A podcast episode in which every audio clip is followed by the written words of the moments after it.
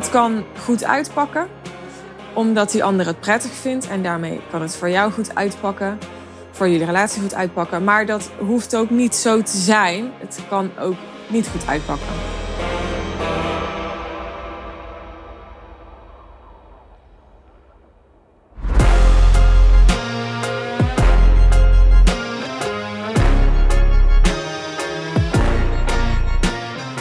Ik wil graag een aflevering voor je opnemen over een heel algemeen onderwerp.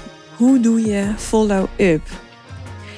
En daarmee bedoel ik, hoe volg je iemand op met wie je bijvoorbeeld een sales call hebt gehad, die bijvoorbeeld op je event is geweest, met wie je wat chats hebt uitgewisseld, die je doorverwezen hebt gekregen als naam van een klant of een andere relatie van je. Hoe ga je zo iemand opvolgen? Wat zeg je dan en wat doe je dan? Nou, dit is dus een heel algemene vraag wat mij betreft. Heel erg situatieafhankelijk.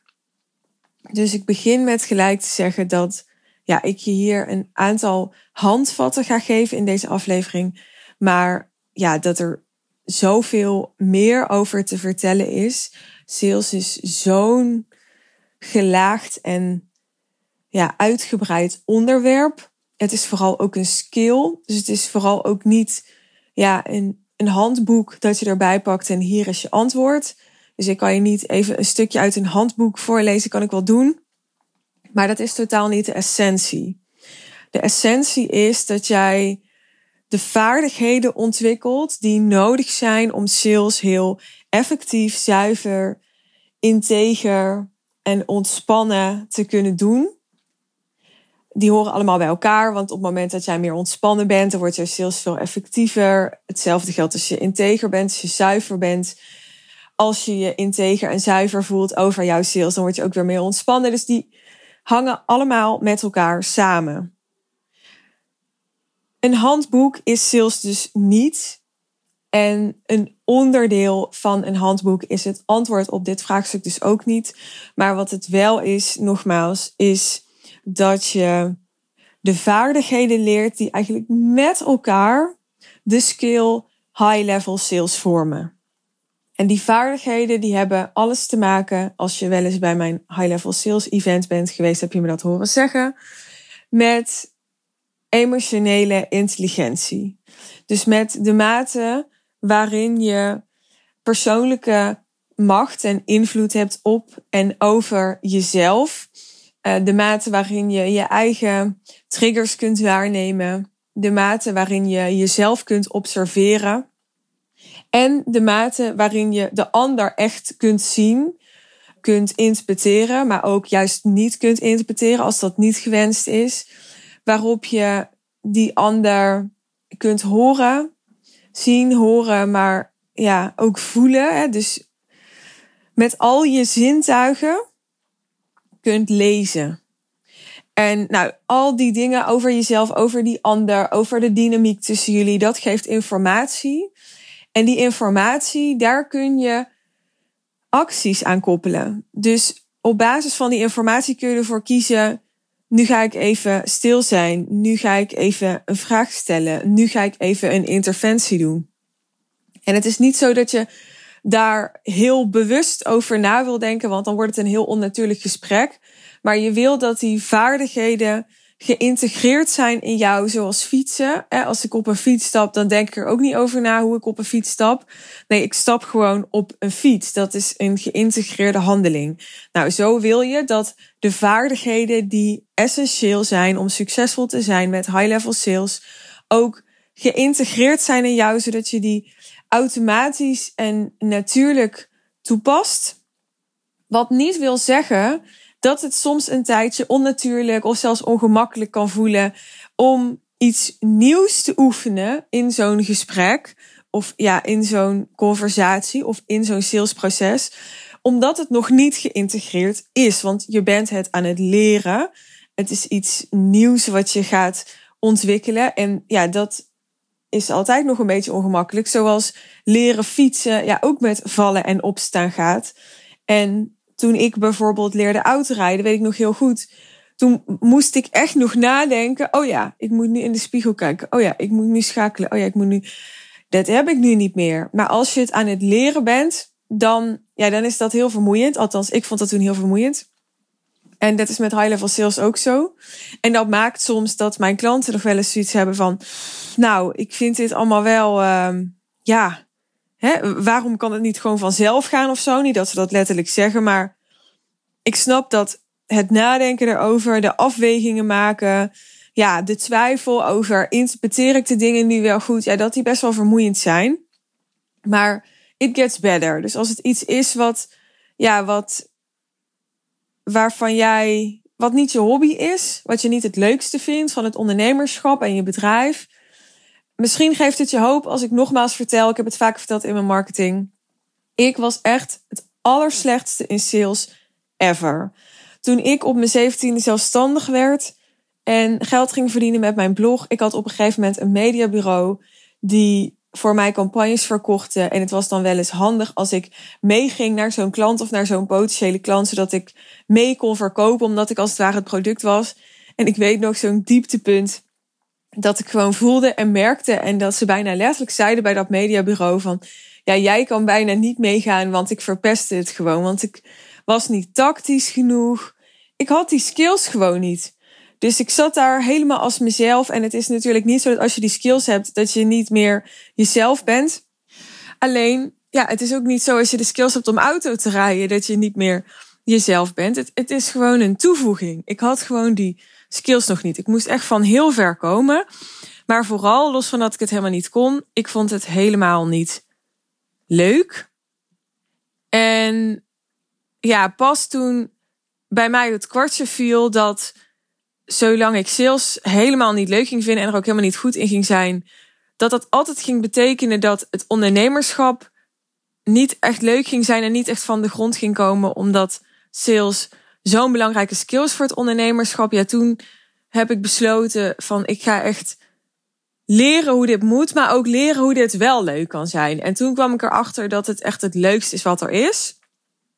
Dat zeg ik niet om het aan jou te verkopen, maar ik vind het nu echt een van de leukste dingen die er zijn. Omdat het zo'n gelaagd onderwerp is waarin je zoveel afwegingen kunt maken en zoveel keuzes kunt maken, wat maakt dat het, ja, dat het, um, dat het super uitdagend is. En ik heb ook gemerkt, je kunt altijd weer in jouw high-level sales skills naar een hoger niveau komen. Dus je bent er ook nooit. Het is ook, en daarmee wordt het dus ook niet saai. Want naarmate het niveau van je klant stijgt, je prijzen stijgen, maar ook jij zelf ontwikkelt, jouw persoonlijkheid misschien verandert. Ja, veranderen jouw gesprekken, veranderen de dynamieken in gesprekken, veranderen ook de punten waar je op getriggerd wordt, de knoppen die bij jou worden ingedrukt.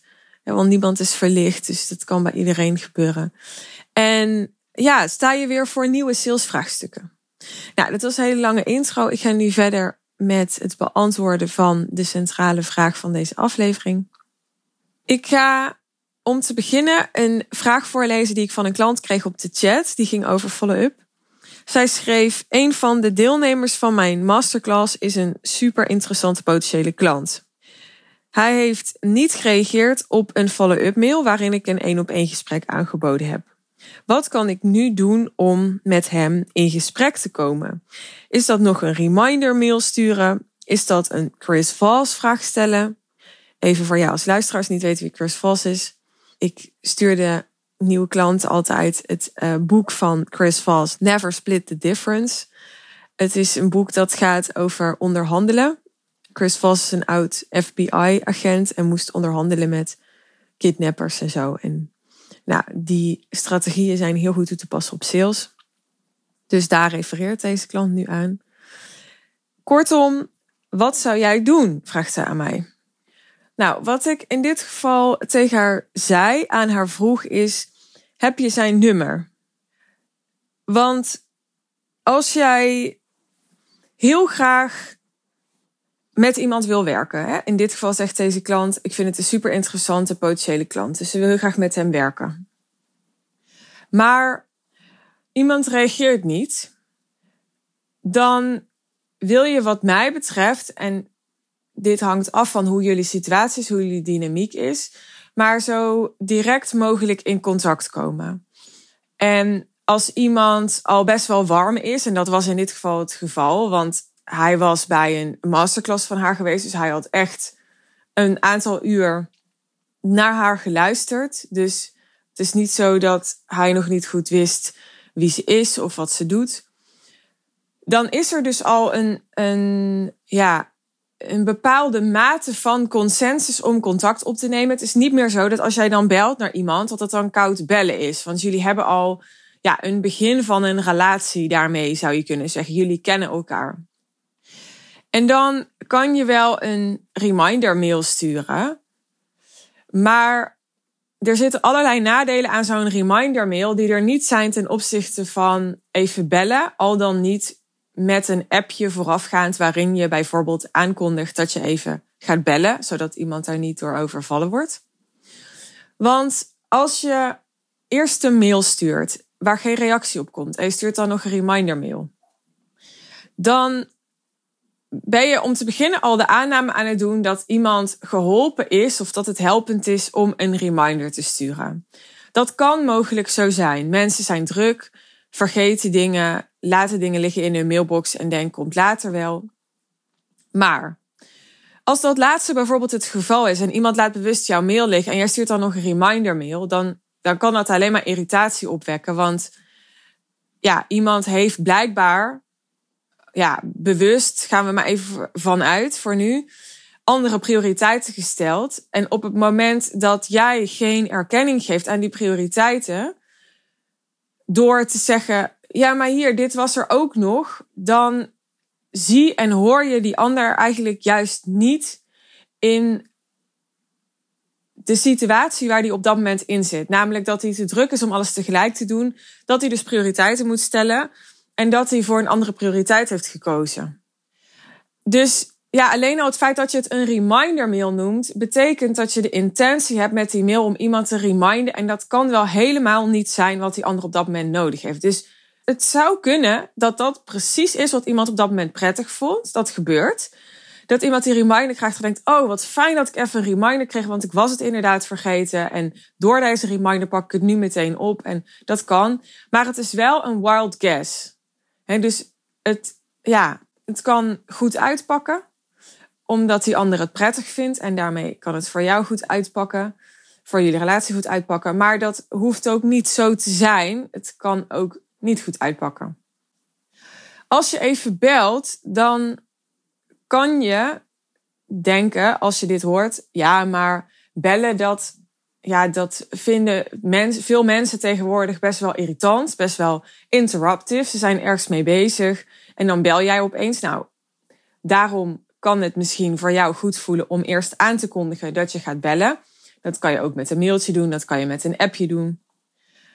Wat ik het voordeel vind van bellen en wat ik de next best alternative vind voor bellen is een voiceberichtje inspreken op WhatsApp bijvoorbeeld als je het nummer hebt, is dat je rechtstreeks contact hebt. Wat betekent dat je veel meer informatie hebt en dat je ook veel directer kunt bijsturen op basis van die informatie. Nou, wat bedoel ik daarmee? Iemand neemt op en alleen al aan hoe hij de telefoon opneemt, zou je kunnen horen hoe het met iemand gaat en of hoe iemand het vindt om jou te spreken. En daar kun je op dat moment direct al op afstemmen. Bij een mail kan dat niet. Je stuurt een mail, je hebt geen idee wanneer iemand dat leest, in wat voor staat hij dan is, hoe die daar in zichzelf op reageert. Uh, je kunt niet ja, op dat moment eventueel de emoties die dat oproept bij die ander, dat klinkt heel groot, maar stel het irriteert iemand, dan kun je het daar niet over hebben. Je kunt dat niet wegmaken, dus iemand blijft misschien wel twee dagen ergens onderhuids een beetje met die irritatie zitten over jouw mail. Je hebt geen enkele invloed meer nadat die mail is verzonden op wat er daarna gebeurt. Het voordeel van bellen vind ik, is dat je bij wijze van spreken kunt zeggen, als je hoort dat iemand geïrriteerd is zodat je belt, ik hoor wat irritatie bij je. Um, is dat omdat het niet goed uitkomt? Of is dat omdat je nu heel druk bent? Of... En juist door in zo'n gesprek te kunnen benoemen wat je waarneemt, kan iemand, ook al was die aanvankelijk mogelijk geïrriteerd, en ik ga nu even uit van een negatief scenario, want dat hoeft helemaal niet zo te zijn. Maar stel, hè, dat is jouw angst, dat iemand er niet op zit te wachten dat jij belt. Door daar niet overheen te walsen als een soort callcenter medewerker en toch te proberen om dat gesprek op dat moment door iemand strot te duwen. Nou, dat is dus wat mij betreft not the way to go, obviously. Um, maar door te zeggen, te benoemen dat je de emotie, de irritatie bij die ander ziet en dat je die kan dragen, dat je die kan ontvangen, dat je dat niet persoonlijk neemt. Dus door te laten merken dat je dat niet persoonlijk neemt, dat je niet persoonlijk voelt afgewezen, maar dat het er mag zijn, hè, binnen redelijkheid. Daarmee kun je die hele irritatie onmiddellijk ombuigen en iemand het gevoel geven van, wauw, wat, ja, wat doet iemand dat respectvol of empathisch? Of iemand kan dan juist steun ervaren bij jou, wat enorm ten goede kan komen aan in de eerste plaats jullie relatie en daarmee ook aan de eventuele sale. Maar dat is nog secundair. Het begint met dat iemand jou moet vertrouwen om uiteindelijk mogelijk ja te kunnen zeggen. En op het moment dat iemand voelt, ik kan mezelf zijn bij jou en jij ziet mij in plaats van dat jij bezig bent met jouw eigen aanbod er bij mij doorheen te duwen, dan draagt dat enorm bij aan het vertrouwen dat iemand kan krijgen in jou. Dus bellen en dan, ja, afhankelijk van wat passend is, ik ga hier niet een soort vaststaand script opnoemen, want dat zou nergens op slaan, want ik weet niet jullie relatie, ik weet niet wat er vooraf is gegaan aan die follow-up, ik, snap je? Dus dat, dat vind ik onzin om nu allemaal te gaan invullen, want er zijn zoveel variaties mogelijk op wat passend is om in zo'n gesprek te zeggen. Maar waar het op neerkomt, is dat je begint met even verbinding maken. Dus even iets zoeken waarop jullie een soort common ground kunnen vinden. Dus niet meteen naar de inhoud. Dus niet meteen van, ja, we hadden die masterclass, ik heb daarna een mail gestuurd. Nee, maar even van, nou, je refereert bijvoorbeeld aan die masterclass. En zegt van, hey, ja, hoe vond je het? Hoe was het voor jou om erbij te zijn? Of hey, je, je refereert aan iets wat tijdens die masterclass gebeurde, wat met die lead te maken had. Wat bijvoorbeeld bij jou, ja, ik noem maar wat, hele warme of dankbare herinnering heeft achtergelaten. Of wat je op een andere manier is bijgebleven. Misschien is er iets gebeurd tijdens die masterclass wat wel grappig was. Of waar die persoon op reageerde. Dus je merkte van, hé, hey, dat was iets wat resoneerde bij hem of haar. Daar kun je over beginnen, zodat iemand even ervaart. Gaat weer over hetzelfde, over dat vertrouwen van, hey, ze weet nog dat we die grap maakten. Of hey, ze weet nog dat dit iets was wat voor mij belangrijk was tijdens die masterclass. Ze heeft mij gezien. Of hè, ze, ze, het gaat er allemaal om dat iemand voelt dat het jou te doen is om die ander. Dus bel ook met de intentie om in de eerste plaats de relatie aan te halen. Dus in de eerste plaats te doen wat natuurlijk zou zijn om die relatie te voeden. En pas als dat stroomt, hè, dat kan heel snel. Dat kan in, in één minuut kan je voelen van we're on the same page. We hebben echt contact met elkaar. Het is oké dat ik bel. Die ander die voelt zich op zijn gemak bij mij in dit gesprek nu. Dat kan ik horen. Dan kun je verder gaan naar de inhoud en zeggen van goh, hè, ik heb je toen gemaild. Ik hoorde niks. Dat is helemaal oké. Geef er erkenning aan dat iemand druk is, dat iemand andere keuzes maakt, dat iemand misschien wel geen interesse heeft. En geef aan, ja, ik had nog een aantal ideeën voor je of ik zie een perspectief voor je waarvan ik het echt zonde vind om die niet met je te delen. Of waarbij ik denk dat het, ja, dat ik je echt heel erg help als jij daarvan zou weten. Of, maar geef die ander het gevoel dat jij iets komt brengen. Dat jij het belangrijk vindt om die ander te spreken voor die ander. Dus niet van, ja, je had niet gereageerd en ik wil eigenlijk wel weten waar ik aan toe ben. Dus kan jij mij even duidelijkheid geven over of jij nu nog klant gaat worden? Dat ga je natuurlijk niet zo letterlijk zeggen in dat gesprek. Maar die ondertoon, dat voelen mensen wel degelijk. Dus wees bij die ander. Geef erkenning aan waar die ander op dat moment is, zowel praktisch als emotioneel, in zijn behoeftes, in zijn verlangens, in zijn vraagstukken. En kom daaraan bijdragen. Dus kom echt met de instelling, maar ik ga het leven makkelijker maken voor jou. Ik ga het niet complexer maken door je nu een extra vraag erbij te leggen en door ook weer tijd van je te nemen, net als die andere mensen die ook allemaal jouw tijd en jouw aandacht wensen. Dus kom echt wat brengen. En van daaruit voel of er de ingang is om direct verder het salesgesprek te voeren zoals ik mijn klanten leer om een high-level salesgesprek te voeren. En zoals jij misschien ook gewend bent om te voeren met leads van jou over jouw high-end aanbod. Dat hoef je niet per se letterlijk zo te vragen van, oh, komt het uit als we nu even, nee, daar rol je in. Maar je bent dus wel bewust bezig met eerst aftasten van, is er op dit moment ruimte om dat gesprek te voeren? Je gaat dat gesprek er niet doorheen pushen. Op het moment dat je voelt, dat is er niet, of je merkt, hey, ik word heel erg afgekapt, of iemand zegt, het komt nu niet goed uit. En dan zou ik vragen, zou ik een vraag stellen als, stel je het wel op prijs als X of Y? dus als ik met je meedenk over X of Y. En dan ook concreet maken, past het je dan als ik je hier morgenochtend weer over bel? Dan zou ik wel voor die morgenochtend een specifieke afspraak maken. Dus bijvoorbeeld afspreken dat jullie elkaar dan om tien uur bellen. Zodat jij niet achter die ander heen aan het jagen bent. Maar die ander dan ook echt tijd kan maken voor jou. Want het moet een gelijkwaardige situatie zijn. Dus die ander moet het belangrijk genoeg maken om jou te spreken. Dat hij daar ook tijd voor reserveert in zijn agenda.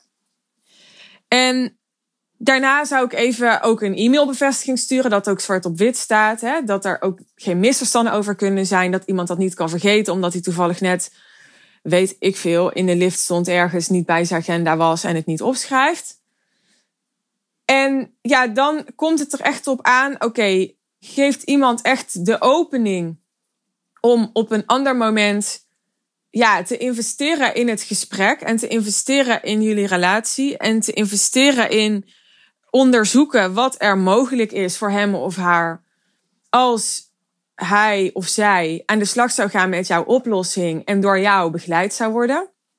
Ja, en als dat niet zo is en iemand heeft, zoals in deze situatie van mijn klant, al een hele masterclass van je gevolgd, reageert niet op een mail daarna, wat ik niet heel veelzeggend vind, want zo'n mail kan makkelijk gemist worden. Maar goed, het is toch een signaaltje, want je kan uiteraard ook wel reageren op een mail ja, wimpelt jou vervolgens af aan de telefoon, dan mag je wat mij betreft ook heel bewust ontkopen, noem ik dat. En dat is aangeven, oké, ik merk dat het op dit moment geen prioriteit heeft voor jou. Dat is helemaal oké.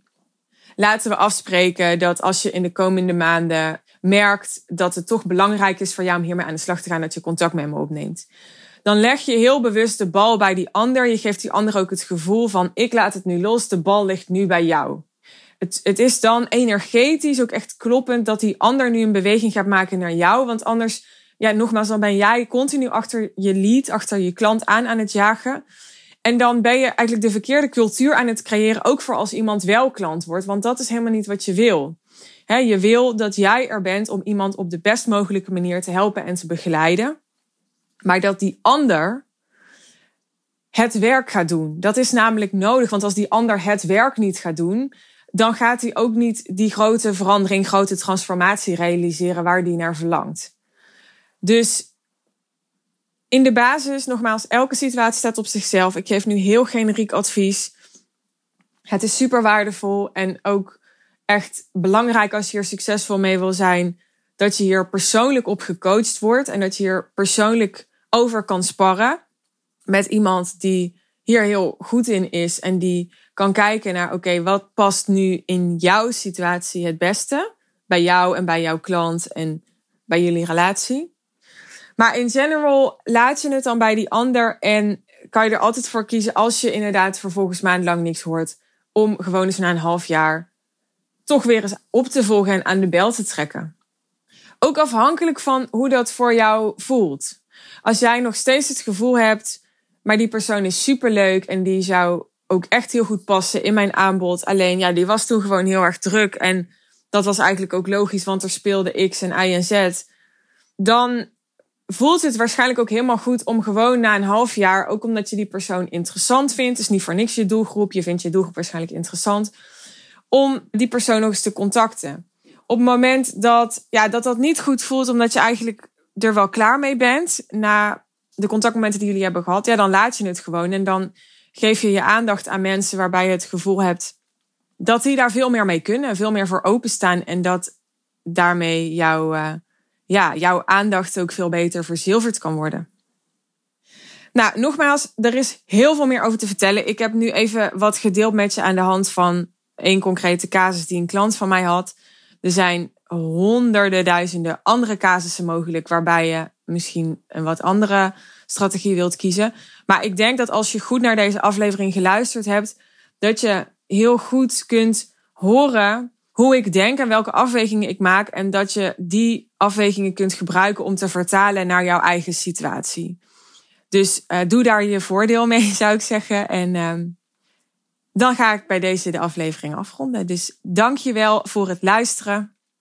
Als je tot hier gekomen bent, ga ik ervan uit dat het waardevol voor je was. Zo ja, dan zou ik het super tof vinden om even van je te horen.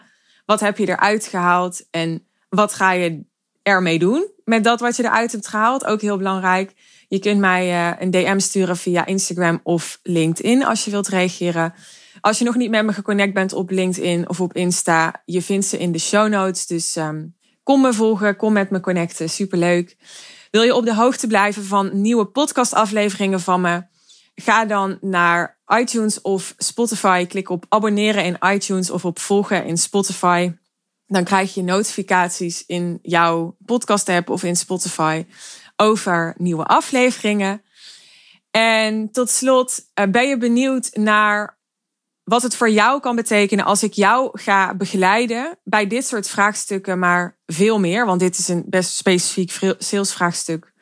Maar wat ik doe met klanten is heel holistisch, dus gaat echt over hoe kun jij jouw business zo versimpelen en zoveel essentialistischer maken dat je veel winstgevender gaat zijn. Nou, dat maakt dat je veel meer vervulling gaat ervaren in je business als je een simpeler en winstgevendere business hebt. Want Daarmee ga je je alleen nog maar focussen op dat wat echt impact maakt, zowel voor jouzelf als voor jouw klant. Ga dan, als dit allemaal interessant voor je was, je denkt, oh, even naar de show notes, klik op het linkje achter Werk met Suus, dan kom je op de sales page over Affluence, dat is mijn business mentorship. En daar kun je meer lezen over klantervaringen, over waar ik voor sta, waar ik je mee wil en kan helpen. En daar vind je ook de mogelijkheid om een call te boeken als je interesse hebt om door mij gecoacht en gementord te worden. Om zo simpel en winstgevend mogelijk jouw hoogste ambities waar te maken. Dankjewel dat je erbij was. Graag tot de volgende aflevering. Fijne dag. Ciao.